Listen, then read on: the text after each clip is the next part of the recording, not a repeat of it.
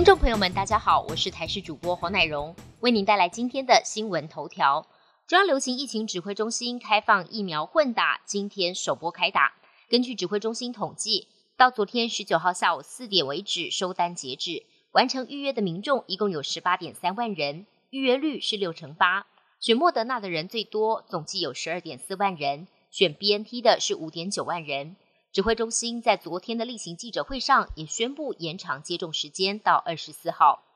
全民关注明年健保费率调整的议题，卫福部全民健康保险会昨天审议结果，提出两项建议费率案，一案是维持现行的百分之五点一七不调整，另案为调整至百分之五点二二到百分之五点三二，并依法两案并成，在十一月底前报卫福部再转行政院核定。卫福部长陈时中重申，将再看一下整体的意见，但因为明年还有一些精进健保财务的方案，当然还要看整体意见。但明年健保费率，他说倾向不调，不过后年就很难说，目前还没有办法考虑到后年的状况。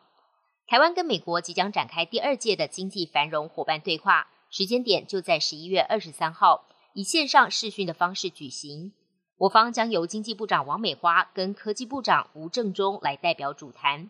美国方面则由国务院主管经济成长、能源及环境的次卿费南德兹代表美国参与对话，双方将就全球供应链、反制经济压迫等等共同关注的议题来进行意见的交流。多国新冠疫情再度延烧，美国 CDC 十九号正式授权全美成人接种辉瑞、莫德纳第三剂疫苗，疫苗效力随着时间减弱，即使接种两剂疫苗，还是难以完全阻挡病毒。美国 CDC 正式授权，让全美的成人都可以接种辉瑞、莫德纳第三剂疫苗，以提升全民保护力。为了迎接冬季跟新年假期做好准备，大陆网球名将彭帅日前指控遭到大陆前副总理张高丽性侵后，自此便不曾公开露面，下落成谜。美国白宫发言人沙奇十九号在简报会议上呼吁北京说明彭帅下落，并证明其安全。沙奇呼吁，针对性侵的指控应该获得透明调查。华府支持女性发声与就责，也会维护言论自由。沙奇在白宫简报会议上强调，华府对此非常关切，将跟国际社会共同呼吁大陆当局提供独立可验证的证据，并交代彭帅下落跟人身安全。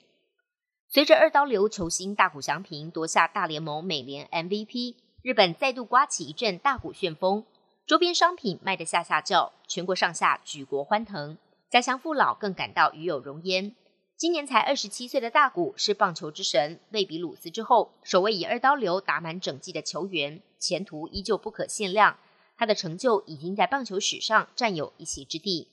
本节新闻由台视新闻制作，感谢您的收听。更多内容请锁定台视各界新闻与台视新闻 YouTube 频道。